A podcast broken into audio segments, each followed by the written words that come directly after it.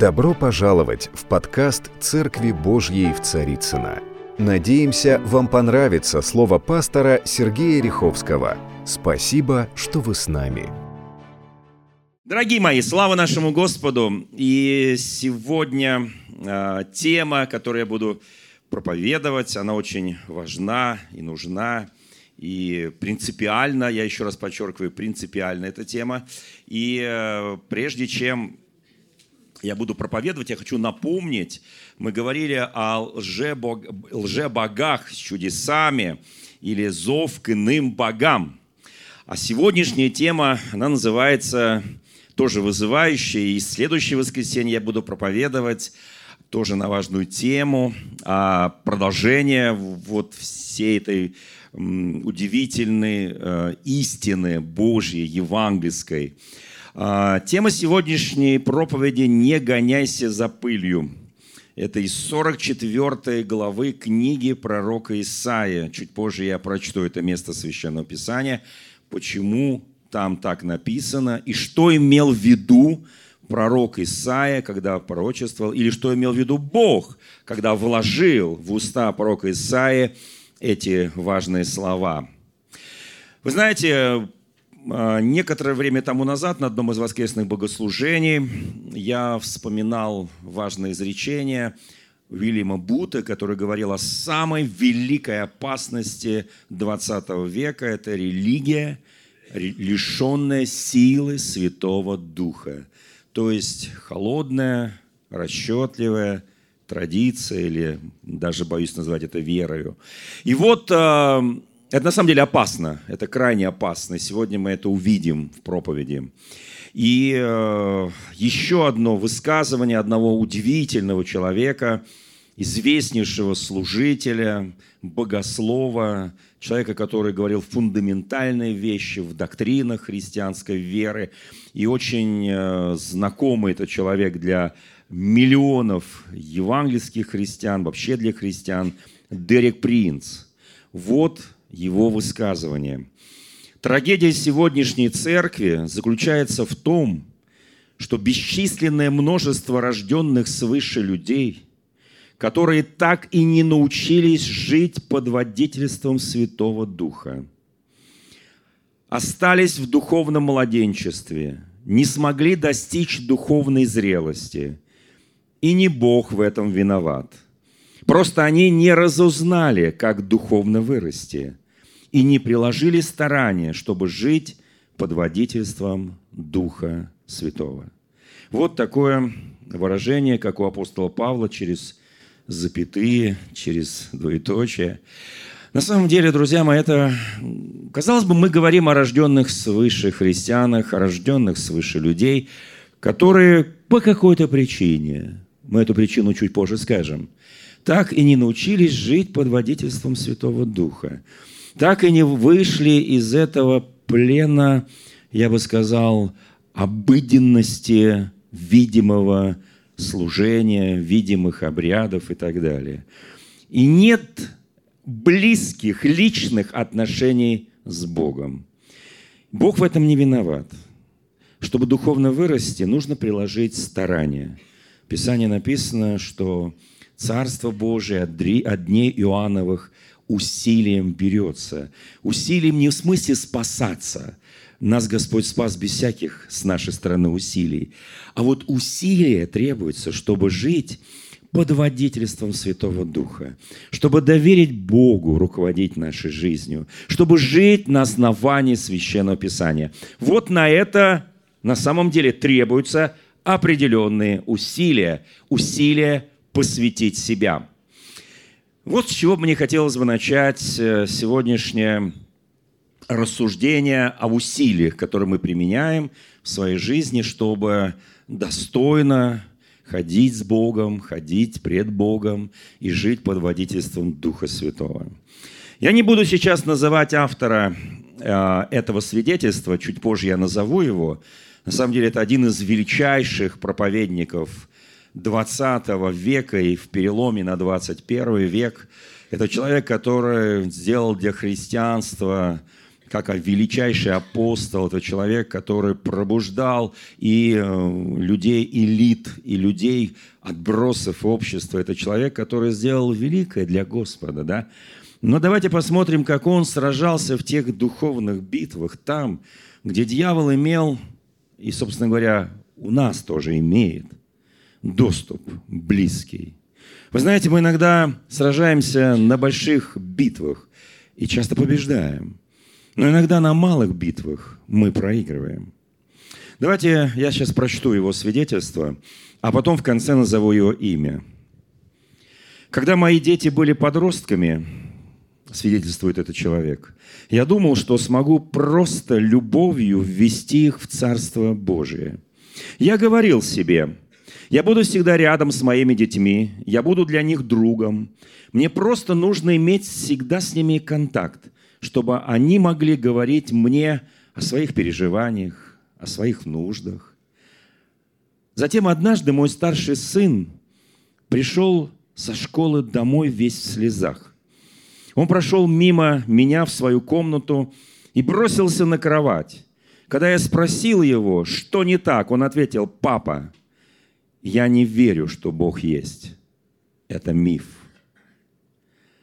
Я узнал тогда, что даже вся моя любовь в мире не может противостать этой демонической атаке, и что просто наличие отношений с сыном не лишит, не решит этой проблемы – знаете, мы часто забываем о духовных законах.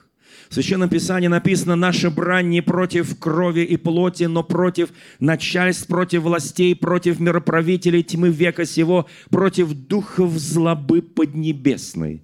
Писание написано там же, Послание к Ефесянам в 6 главе. «Наконец, братья мои, укрепляйтесь Господом и могуществом силы Его. Облекитесь во все оружие Божие, чтобы нам можно было стать против козней дьявольских». Итак, этот величайший служитель 20-21 века столкнулся с тем, что он растерялся. Он очень любил своих детей, у него было несколько детей. Он говорит, я не мог сказать себе, это всего лишь трудности роста. Мой старший сын перерастет это. Он хороший мальчик, он знает, как я его люблю. Нет, мне нужно было вступить в схватку с тем, что, как я видел, происходило передо мной. Сатана пытался лишить моего сына его истинной, горячей веры во Христа. Я видел, как мой старший сын отдавал свою жизнь Иисуса в возрасте пяти лет. И я знал, что его вера была драгоценна. А теперь враг пришел за этой верой. И он попытался использовать сомнение и неверие, чтобы уничтожить ее. Фактически сатана целился в самую сердцевину наших семьи, в наше упование на Иисуса Христа, моих детей – я знал, что у меня был только один единственный выход. Вы знаете, я хочу еще раз напомнить, как нам дороги наши дети, к нам дороги наши племянники, внуки, братья, сестры, родственники. И это всегда главная цель дьявола – разрушить семью. Потому что дьявол ненавидит семью. Дьявол ненавидит учеников Иисуса Христа. И он говорит, у меня был один единственный выход – я зашел в свою молитвенную комнату. Помните, я в прошлый раз говорил об одном величайшем служителе Божии в тот день, когда он должен был проповедовать на огромном стадионе, где сидели десятки тысяч людей. В этот день, в это утро его жена погибает в автокатастрофе вместе с детьми. И он вошел в эту комнату в гостинице, где он ожидал, чтобы идти потом проповедовать на стадионе. И он понимал, что это все, это конец, это тупик – и он понимал, что есть вещи, которые даже он, великий служитель Божий, не может преодолеть, потому что есть ну, то, что мы называем человечность, есть отношения, есть связи духовные, душевные. Вы знаете, и тогда он открывает Библию и говорит, Бог, что ты мне скажешь? И там открылся 21 псалом Давида. И там написано, я вопию к тебе днем и ночью, и ты не слышишь. Я прошу тебя, я вопию к тебе, и ответа нет – и тогда говорится там же, дальше, третьим стихом, «Но ты, святой Бог, и ты живешь в словословии своего народа, и он начал поклоняться Господу, начал славить Господа, и наступил прорыв. И он победил тогда, он вышел на этом стадионе и проповедовал об Иисусе Христе. И тысячи людей приняли спасительную весть. Вот этот человек, о котором сейчас я читаю его свидетельство, зайдя в свою молитвенную комнату, он закрыл за собой дверь и пал на лицо свое и настроился на духовную битву. И он пишет, я твердо решил, сатана, ты не получишь моего сына. С того дня я кричал Господу о сыне. Я умолял, Господи, избавь моего сына от лукавого, избавь его. Та перемена, которая в конце концов произошла с моим старшим сыном, случилась не за одну ночь, не за одну неделю и даже не за месяцы. Шли годы. Он все еще боролся со своими сомнениями. Но пришло время, когда он поверил вновь в Иисуса Христа, его вера была восстановлена. Если вы читаете мои послания достаточно долгое время, вы знаете, что мой старший сын несет свое служение посвящение Господу. Он всегда искренне любил Иисуса. А теперь я имею привилегию проповедовать рядом с ним в собрании других служителей и на пасторской конференции – у каждого из моих других трех детей были свои испытания веры, пишет этот служитель. Но так же, как и старший сын, Господь сохранил каждого из них, проведя через испытания и искушения. Как и их старший брат, они также выросли и стали искренне любящими Иисуса и служителями в церкви. И все мое ходатайство за них никогда не прекращалось. И теперь моя жена и я дружно молимся вместе с нашими уже взрослыми детьми за наших десятерых внуков. Дэвид Вилкерсон. Это величайший проповедник, это величайший служитель. Миллионы людей пришли через его служение к истине, к Богу. Разные категории людей из элит общества, из отбросов общества – но этому человеку дьявол пытался нанести удар в самое сердце, чтобы выбить его из служения. Но дьявол, как всегда, проиграл. Единственная сила, которая изменяет этот мир, это сила молитвы. А молитва, наша молитва настроена на знание священного писания, чтобы нам не остаться в духовном младенчестве и достичь духовной зрелости. И достигая духовную зрелость, мы правильно сражаемся в духовных битвах. Вы знаете, Бог не виновен в том, что мы не хотим духовно расти что мы не хотим прикладывать старания, чтобы ходить в водительстве Духа Святого. Никакой вины Божьей здесь нет. Да, мы рожденные свыше люди – я предлагаю сейчас встать на духовные битвы. Они приближаются, нас впереди ждут не очень простые времена. Я сейчас имею в виду духовные времена. И нам нужно противостоять всякой сатанинской атаке, всяким нападкам. И здесь единственное оружие. Мы не сражаемся ни с кровью, ни с плотью. Мы сражаемся с духами злобы поднебесной, с этой властью тьмы, вот с кем мы сражаемся. И эти сражения духовные, они не физические, они не плотские, хотя здесь требуется и физическая сила тоже. Надо уговорить себя, встать пред Господом в молитве, склониться пред Ним, посвятить время в этих духовных битвах. Это всегда не просто бывает. Давайте будем помнить, с кем наша духовная брань. Вот это единственное, что хочет от нас сегодня Господь чтобы мы выросли духовно, ходили в водительстве Святого Духа и побеждали в духовной брани. Вы знаете, мы прекрасно знаем, что плоть и кровь Царство Божие не наследуют. Мы прекрасно с вами знаем, что из праха мы взяты, из прах возвращаемся. Нравится нам это или нет, это вечный закон круга жизни.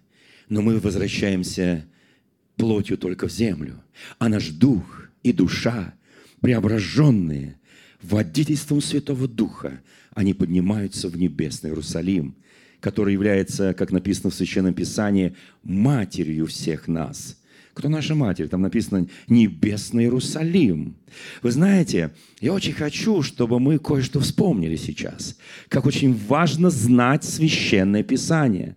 У нас год чтения Библии продолжается. Но не просто последовательное чтение Библии, а глубокое размышление и рассуждение на наших домашних ячейках, в наших домашних церквях.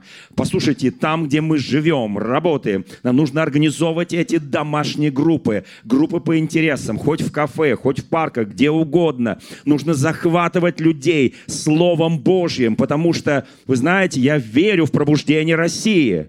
Я верю, что наш народ достоин пробуждения, наш народ достоин другой жизни, жизни спасенных людей, жизнь которых не кончается на этой земле, но она будет продолжаться в небесном Иерусалиме. Величайший служитель Англии Чарльз Спержен однажды сказал, кто перестал учиться, тот должен перестать учить. Я очень хочу, чтобы мы продолжали учиться, читать Слово каждый день. Да, ты не можешь позволить, может быть, себе, кроме субботы, вот наша э, библейская школа «Библия без тормозов». Может быть, и то у нас там есть и корреспондентский курс, и аудио, аудиокурс, понимая нашу занятость. Но учиться, молиться, читать Слово, пребывать в Слове Божьем никто не может нам запретить каждый день. Каждый день, каждый день. И как только ты перестал учиться каждый день, учиться Слову Божьему, учиться законам духовного мира, ты начинаешь проигрывать. И дьявол всегда найдет там лазейку. В свое время величайший философ Греции Сократ сказал, как нельзя приступить к лечению глаза, не думая о голове, или лечить голову, не думая о всем организме, также нельзя лечить тело, не леча душу. Мы часто думаем, что если бы мое тело было абсолютно здорово, у меня бы не было проблем. О, мы сильно заблуждаемся. Если наша душа останется невозрожденной, если наша душа не станет христианкой, если она станет такой же проблемной, она не будет ходить под водительством Духа Святого. От того, что у тебя тело будет здоровое, ты проживешь 130 лет, и потом все равно пойдешь, куда идут все. В прах взят, и с праха возвращаешься туда же. Ничего не поможет. Христиане живут вечно. Мы жители вечности. Я очень хочу, чтобы мы помнили это. Нельзя лечить тело, не леча душу.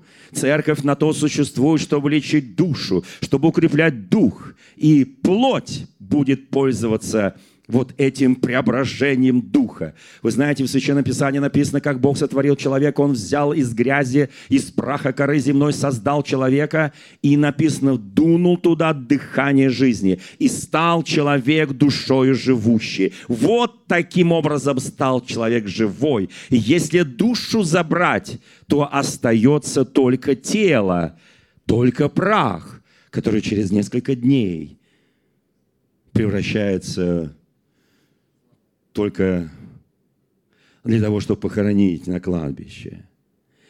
О, друзья мои, слава Богу! Слава Богу, что мы живем вечно.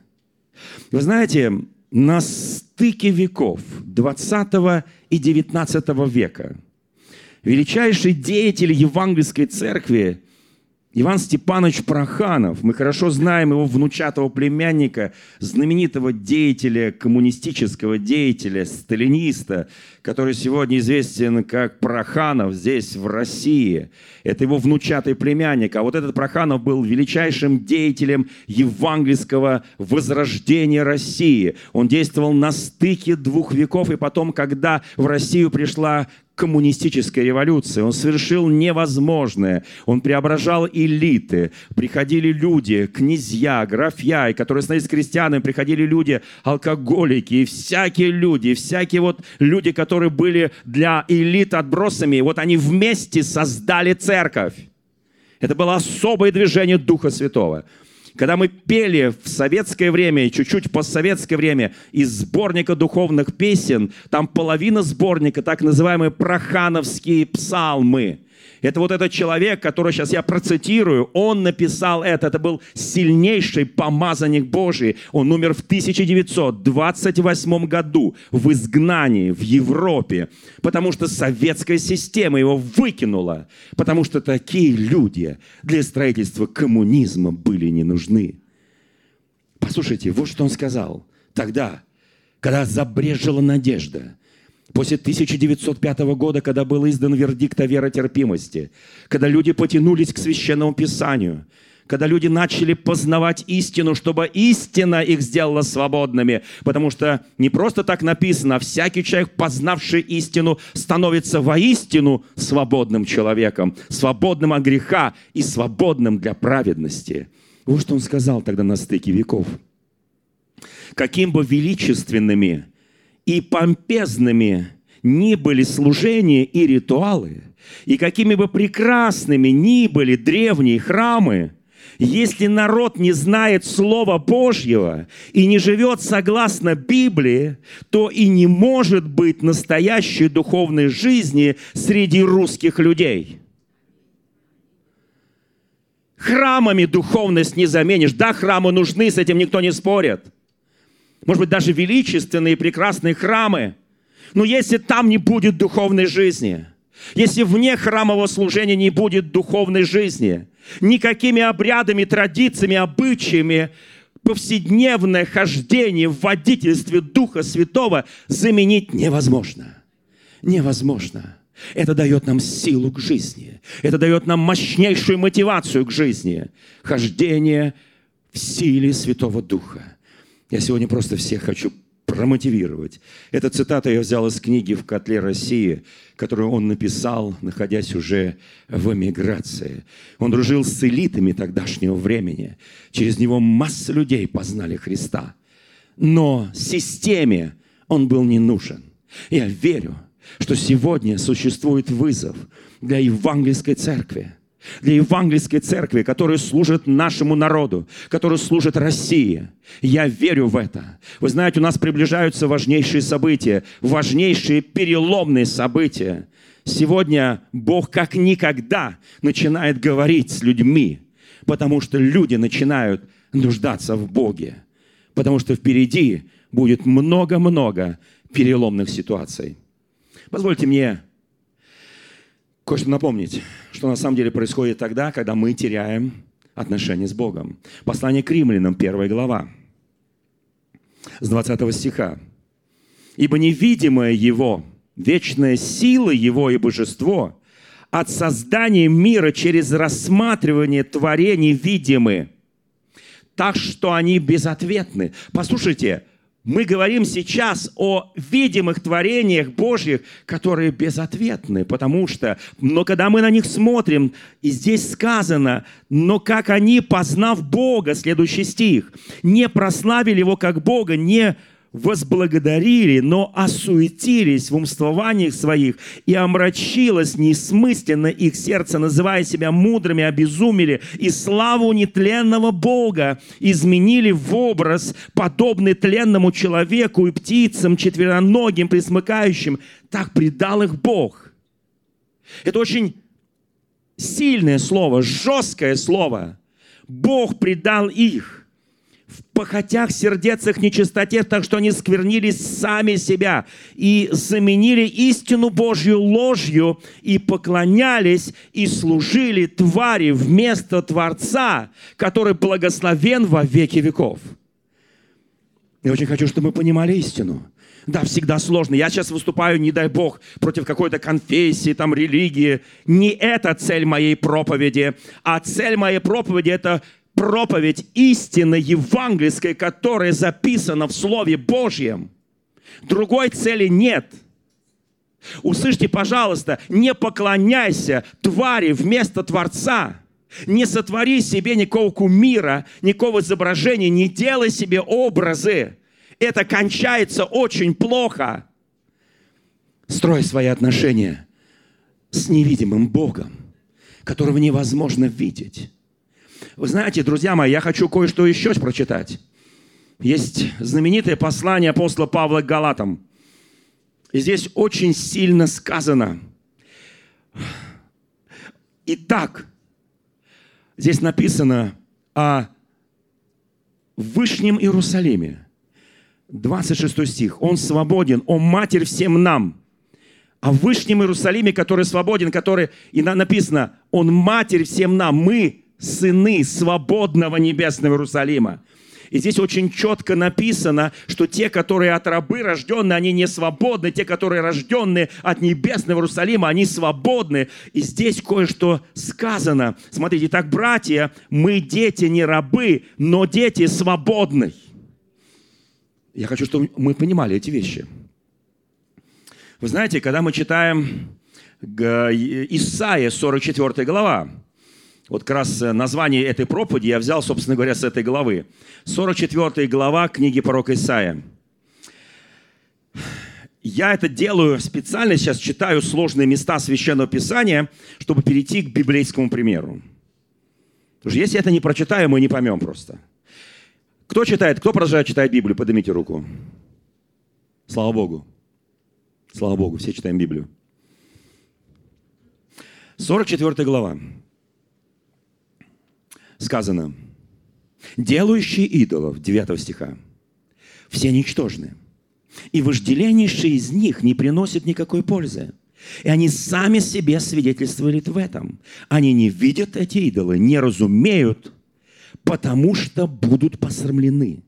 Кто сделал Бога и вылил идола, не приносящего никакой пользы? Все участвующие в этом будут постыжены и художники, и все, и кузнец, и плотник, который все это делает, он рубит себе кедры, берет сосну, дуб, который выберет между деревьями в лесу, а, ясень, дождь взрастил это, и это служит человеку топливом, и часть этого он употребляет на то, чтобы ему было тепло, разводит огонь, печет хлеб, из этого же делает себе Бога и поклоняется Ему, делает идола и повергается пред Ним.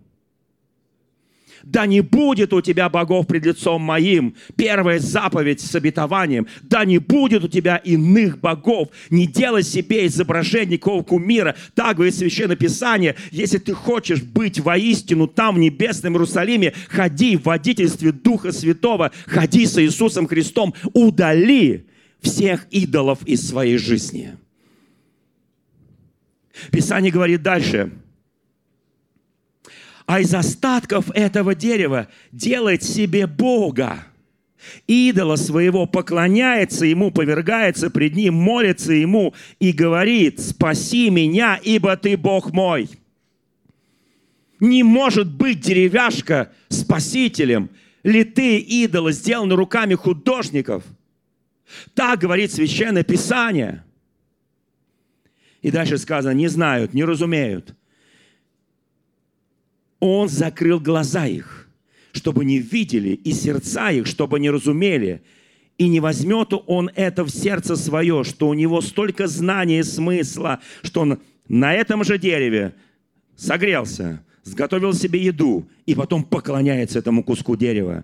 И дальше написано стих 20. Он гоняется за пылью. Он гоняется за пылью. И Писание написано, он не может освободить души свои и сказать, не обман ли это в правой руке моей?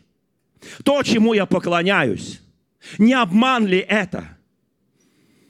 Это очень простая проповедь. Не гоняйся за пылью, гоняйся за истиной. Вы знаете, мы иногда так говорим, Господи, Господи, ну я еще успею познать истину. Нет. Кто бы знал, сколько нам отмерено. Никто не знает. Ни один человек не знает. Давайте теперь пойдем в первую книгу царств. Та история, вот это все было прелюдия, которая только что говорил. Но это очень серьезная прелюдия.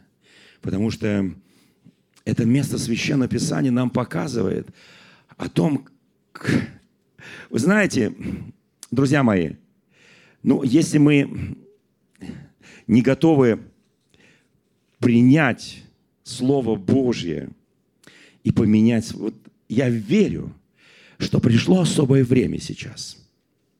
Особенное время. Время особенной ревности по нашему Господу. 28 глава первой книги царств. Итак, мы видим ситуацию, когда Саул, первый царь Израиля, от которого в момент отошел Дух Святой, Дух Божий, и почил на Давиде, кто помнит эту историю, она произошла за много лет до, до истории, описанной в 28 главе. И Саул множество раз не слушался Господа, множество раз не выполнял волю Божью. И по этой причине Дух Святой отошел от него. Это опасно. И написано, сейчас процитирую, «И злой дух от Господа, он его мучил». Злой дух от Господа.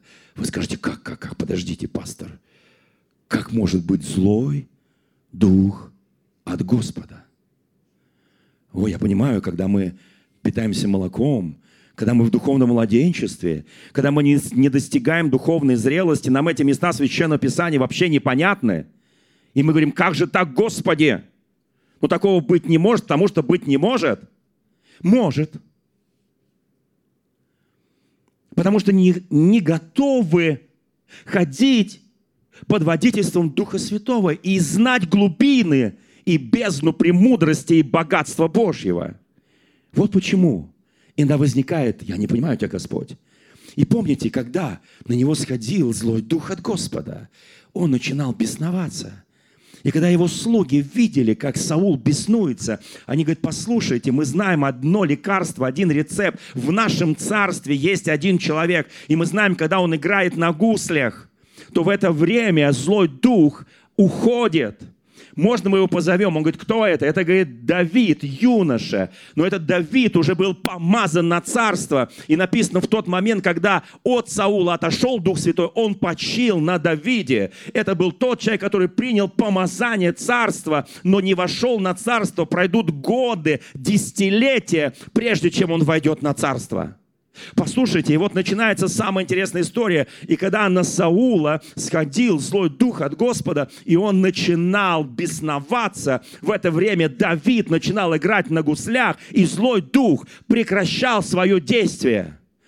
Вот что такое сила поклонения, сила прославления, сила божественной музыки, сила божественных псалмов. Дух злой уходил. Научись поклоняться Господу. Научись прославлять Господа. Научись славословить Господа. Научись петь Господу. Научись в присутствии Бога находиться. Это зло, вселенское зло будет уходить. И вот здесь кое-что написано очень важное.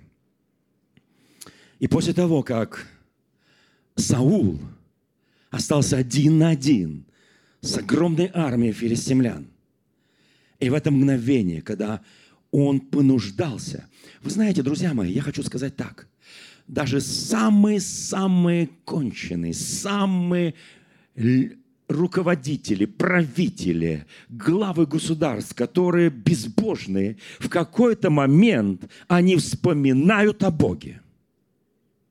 Бывают такие моменты, когда они вспоминают о Боге. И вот здесь мы видим картину, вдруг ему доносят весть, Стих 3. «И умер Самуил, и оплакивали его все израильтяне, и погребли его в раме, в городе его. Саул же изгнал всех волшебников и гадателей из страны». В оригинале написано, он изгнал всех вопрошающих мертвецов и духов ведунов, колдуний, заклинающих духов мертвых. Вот так написано в оригинале. Послушайте, это очень серьезно. Смотрите, от него отошел Дух Святой. Но есть некая традиция, некие обычаи в этом государстве. Это государство поклоняется живому Богу, все, кроме царя. Иногда он приходит поклониться Богу по обычаю, по традиции. Но послушайте, но он принимает царское решение, он изгоняет всех волшебников и колдунов из страны. И когда он изгнал их, и так у него нет отношений с Богом, он изгнал все темные силы, и он, то есть смотрите, казалось бы, да, глава государства, царь, которого отошел Дух Святой, который фактически одной ногой стоит в аду. Он изгоняет колдунов, чародеев, гадателей и вызывающих мертвых изгоняет. Почему? Потому что традиция такая. Он сам это не выполнял. И он попадает в ситуацию, когда Самуил умирает, величайший Божий помазанник, пророк, и он изгнал всех колдунов, и вот с чем он столкнулся. И увидел Саул войско филистимское, испугался, и дрогнуло сердце его, стих 6. «И вопросил Саул Господа». Заметьте, царь, от которого отошел Дух Божий. Кого вопросил? Бога вопросил. Потому что приперло. Потому что так прижало. Но Господь не отвечал ему. Ни во сне, ни через Урим, ни через пророков. Господь ему больше не отвечал. Все, поставлена точка. Знаете, друзья мои, кое-что скажу сейчас. Бывают моменты в жизни каждого из нас, когда мы теряем вдруг связь с Богом. Бывают обстоятельства, когда ты молишься, а ответа нет. Бывают моменты, когда ты иногда пользовался сновидениями, которые ты получал от Бога, и вдруг небо замолчало. Бывает, что ты читал Священное Писание, это Урим. Урим переводится свет, а свет это Слово Божие, да. Ты читал Священное Писание, получал откровение от Господа и руководствовался этим откровением. Потом тебе пророчествовали пророки, а бывает момент, когда все замолкает. Ты читаешь Слово, ничего не понимаешь. Ты пытаешься услышать пророков, а их нет. Или они пророчествуют, но не тебе. И ты попадаешь в ситуацию, когда во сне ты не вразумляешься, Слово Божие тебя не вразумляет, ничто, духовные действия тебя не вразумляют. И ты попадаешь в проблему. И тот, с кем ты когда-то советовался, Самуил, он тоже умер. Что делать? Вы знаете, здесь есть всегда два выхода. Выход первый – глубокое покаяние. Ни в коем случае не идти к колдунам. Ни в коем случае не идти к вызывающим духа мертвых. Ни в коем случае не идти к волшебникам, к магии. Ни в коем случае. Послушайте, есть один единственный путь. Возвращение к источнику, который идет от престола Божьей благодати. Вернуться через глубокое покаяние и оставление беззаконного пути. Вы знаете, другого пути не существует. Покайтесь. Писание говорит, покайтесь. Вы знаете, когда мы попадаем в подобные ситуации, и когда, казалось бы, небо молчит, вообще все молчит, один единственный выход – покаяние и изменение жизни. Покаяние и изменение жизни. Другого выхода не существует. Но у Саула был другой выход. Казалось бы, он изгнал все, но когда политики что-то делают, есть такой нехороший закон. Они оставляют на всякий случай. И он говорит, что нам делать? Самуил умер. Пророки молчат. Урим молчит. Сны не приходят. Что делать? И советники говорят ему, ну, есть один выход. Саул знал этот выход. И он понимал, что это выход в никуда. Но он так испугался – Жизнь его так прижала. Такие, нам кажется иногда, что наши обстоятельства жизни настолько нас прижимают, и что только один выход – Хотя выход только один – это покаяние, изменение жизни. Только один выход – пойти к гадалке, пойти к колдунам, пойти к волшебникам, пойти к ворожеям. Кто-то мне скажет, а мы не ходим, мы же христиане, мы же рожденные. Серьезно? Вот так прям серьезно? Вот не ходим? То есть у нас опора только Господь, и все. Больше ни на что мы не опираемся. Это я не только нам говорю, те, кто нас сейчас смотрит. Нас смотрит очень много людей сейчас. Вот так прям не опираемся больше ни на что. Вот так у нас нет никакого идола красивенького, тепленького, хорошенького, в котором мы плачемся по ночам. У нас вообще ничего нет. Есть только Бог один, правда, да? И перемена нашей жизни, глубокое покаяние, и хождение в водительстве Духа Святого. И мы как кремень сильные, как алмаз, нас невозможно расколоть, сломать. Мы стоим в истине, мы знаем, что бороться физически бессмысленно. Как Дэвид Вилкерсон сказал, что я шел в свою тайную комнату, встал на колени и молился, молился недели, месяцы, годы, но я вымолил всех моих детей. Он их не читал им морали, не читал им такие нравственные проповеди. Он понимал, что они когда-то в детстве приняли Христа, и он молился за них, молился, он сражался в этой духовной битве и победил. Духовные победы только приходят в духовных битвах. Невозможно через плоть победить. Плоть тоже нужна, чтобы ты не изнемог в вере, не изнемог в молитве. Для этого нужна, конечно, плоть. Но дал нам Бог плоть, мы же все остальное делаем, правда, да на работу ходим, да кушать кушаем, да, правда, одевать себя одеваем, правда, да? Слава Богу, значит, сила-то есть все-таки. Итак, друзья мои, вот что происходит дальше. И тогда Саул сказал слугам своим, сыщите мне женщину, вызывательницу духов мертвых. Так написано в оригинале. И я пойду к ней и спрошу ее. Знаете, слуги, на удивление, очень глубоко, скажем так, религиозном государстве, где поклонялись живому Богу все, от мала до велика, не стали перечить царю.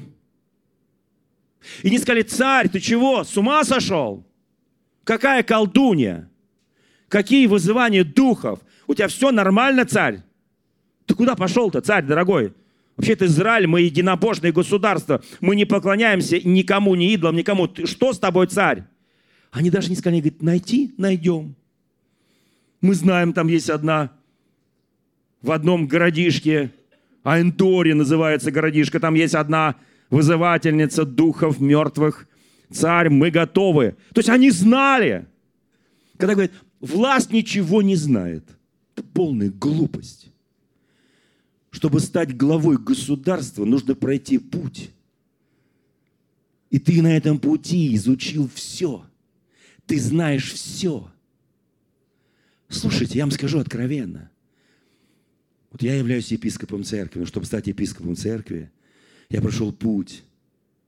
Очень сложный путь от молодежного лидера, маленькой небольшой церкви, от пастора маленькой церкви, где одни бабулечки были у меня. 20 бабулечек, которым я проповедовал каждое воскресенье, мне поправляли каждое слово. Потому что они по 40-55 лет верующие. Они знали Священное Писание лучше, чем я вместе взятый. Понимаете? Нужно пройти путь до диакона, до пресвитера, до пастыря, до епископа, до руководителя крупной конфессии. Это путь. И когда мне говорят, пастор, вы ничего не знаете – Серьезно? Я не знаю, серьезно? Вы знаете, друзья мои, он все знал. Его вельможи, слуги знали все. Я не верю, когда политики говорят, да мы ничего не знаем, мы такие, знаете, такие чистенькие, пушистые, девственные. Глупость, ложь, неправда. Все все знают. Иначе бы они не стали на самом верху. Они все знают. И если они, послушайте, приняли решение пойти к идолам, вопрощать идолов. Это означает, это последнее, что в своей жизни может сделать правитель. Государство, которое на себя называет государством людей, чтущих Бога. И вот что здесь написано. «И снял с себя Саул одежды свои, надел другие, Пошли с ним два человека, пришли с ним к женщине ночью. И дальше написано, и сказал ей Саул, прошу тебя, поворожи мне и выведи мне, о ком скажу тебе. Вот давайте себе на секунду представим. Это государство, чтущее Бога, единобожное государство, в котором царь поставлен Богом но который в какой-то момент, самый сложнейший момент, вместо глубокого покаяния обратился к идолам. Обратился к ничтожным идолам. Он приходит туда, подходит к этой женщине и говорит, я прошу тебя, сделай мне. Реакция этой женщины. Но женщина отвечала ему, ты знаешь, что сделал Саул. Она говорит, это Саулу как выгнал он из страны волшебников и гадателей. Для чего же ты расставляешь сеть душе моей на погибель мне? Даже эта язычница. Ему говорит, ты что делаешь? У нас есть царь Саул, который всех выгнал. Ты меня на преступление. Ты погубишь меня. Послушайте, Это очень серьезно. Когда ты не получаешь ответа от Бога, когда Бог почему-то замолчал, не делай глупости, не иди никуда больше, никаким чародеям, гадателям, никаким астрологам. Не вздумай это делать. Единственный путь – это глубокое покаяние и возвращение к истине. Другого пути не существует. И она ему говорит, не могу. И вот здесь самое, что интересное. И поклялся ей Саул Господом. Вот это безбожник клянется ей Господом. Как через несколько лет поклянется его потомок тоже Господом. Один из царей Хав, который скажет, просто я тебя во имя Господа заклинаю тебя, говори мне правду и только правду. Помните, когда Михей ему там начал говорить то, что хотел он услышать? И вот здесь он говорит, заклинаю тебя Господом. Слушайте, это очень, очень необычно.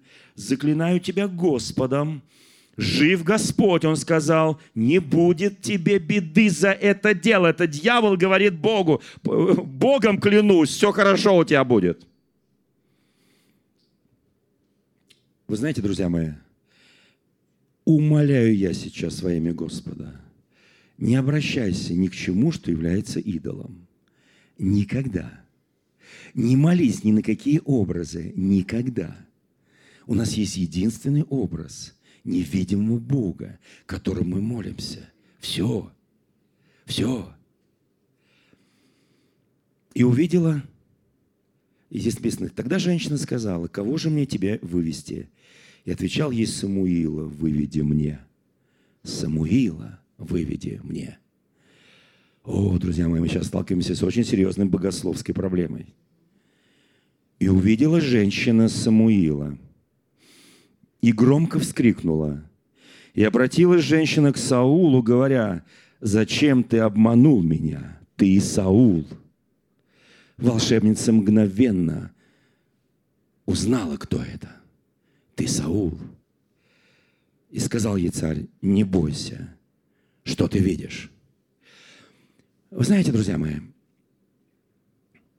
когда люди, неважно кто, правители, цари, обычные люди, неважно кто они, доходят до такого момента, чтобы себя защитить и себя спасти, им все равно, к кому обращаться – когда они готовы клясться во имя Господа, при этом отступив от Бога, вот это страшно. Потому что, потому что это страшно.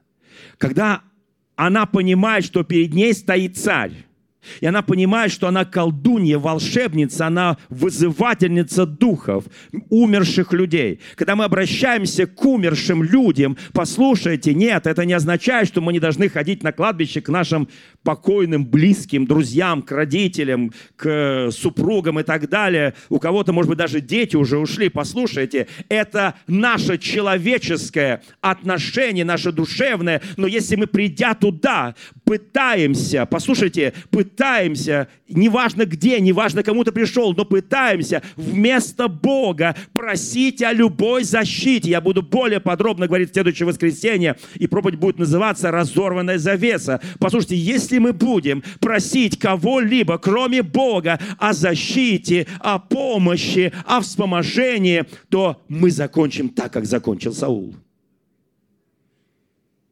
Это очень печальная вещь. Сегодня пришло время выбора. Кто-то скажет, ну я же не, не хожу, я же не упрошаю мертвых, я же не молюсь. Послушайте, если я надеюсь на что угодно, кроме Господа, на что угодно, кроме Господа, если я полагаю основание на что угодно, кроме Господа, это означает, я вопрошаю идолов. Это радикально, может быть, я говорю, но я хочу, чтобы это было услышано. Сегодня должны, поднимается Божий народ, водимый Духом Святым, чтобы нам не оставаться в духовном младенчестве, чтобы мы достигли духовной зрелости, чтобы мы ходили под водительством Святого Духа. Сегодня у нас есть либо так, либо так, либо Господь, либо не Господь. Я хочу на этом закончить эту часть проповеди. Итак, перед ней стоит Самуил, который вышел из земли. Вы скажете, как это так? Волшебница, вызывательница духов, вызвала из земли Самуила? А что он там делает? А какая у нее власть, чтобы его вызвать? Это очень серьезный вопрос. Что власть этой волшебницы простирается в загробный мир? Власть этой волшебницы простирается настолько, что может вызвать великого Божьего помазанника? Как это так? Законы духовного мира. Либо мы младенцы во Христе, либо мы достигли духовной зрелости. Одно из двух, третьего не дано. Либо мы решаем наши проблемы, когда мы сталкиваемся, что молчит Бог, молчит небо, молчат пророки, молчит Слово Божие. Но мы через покаяние, через прославление нашего Господа возвращаемся к источнику истины. Либо мы гоняемся за пылью, и эта пыль нас унесет. Либо-либо. Другого, поверьте мне, не дано. Пройдут годы. Пройдут десятилетия, кто из нас проживет, сколько знает один только Господь. И однажды ты скажешь себе, о, да, я всегда искал истину. Я никогда не шел на компромисс своей совестью. Я не шел на компромисс с Евангелием. Я не шел на компромисс с Духом Святым. Я не гонялся за пылью. Или скажешь, я потратил годы, годы, годы, годы, месяцы, дни. Я гонялся за пылью. И эта пыль унесла меня. И очень хочу, эта женщина мгновенно узнает. Саул говорит, ты обманул меня. Ты и я, мы плохо закончим. Они реально плохо закончили. Послушайте, я очень хочу, чтобы сейчас пришел момент истины. Скажи соседу, у тебя не должно быть никаких посредников между тобой и Богом, кроме Иисуса Христа. Никакой истины, которая делает тебя свободным. Истина Слова Божьего – другого не дано. Я прошу во имя Господа, не обращайся ни к чему, кроме Бога. Вы знаете, я верю, что в Россию сейчас спускается особое время, когда наши политики, наши чиновники, наши элиты, либо они пойдут в эту сторону, либо они пойдут в эту сторону. До революции 17 года нечто произошло. Наш народ – Святая Русь, которая в школах изучала закон Божий, за несколько месяцев превратилась в уничтожителя церкви, в разрушение храмов. Что произошло? Кто-то дал этому оценку? Кто-то написал исторические какие-нибудь работы на эту тему? Почему вдруг огромная страна, которая тысячу лет исповедовала ну, 900 лет тому моменту исповедовала христианство. Почему она оказалась мгновенно атеистическим, безбожным государством? Что произошло? Где причина этому? А причина есть. Об этом поговорим в следующее воскресенье. Итак, мы заканчиваем на том, что она мгновенно узнает, что это перед ней Саул.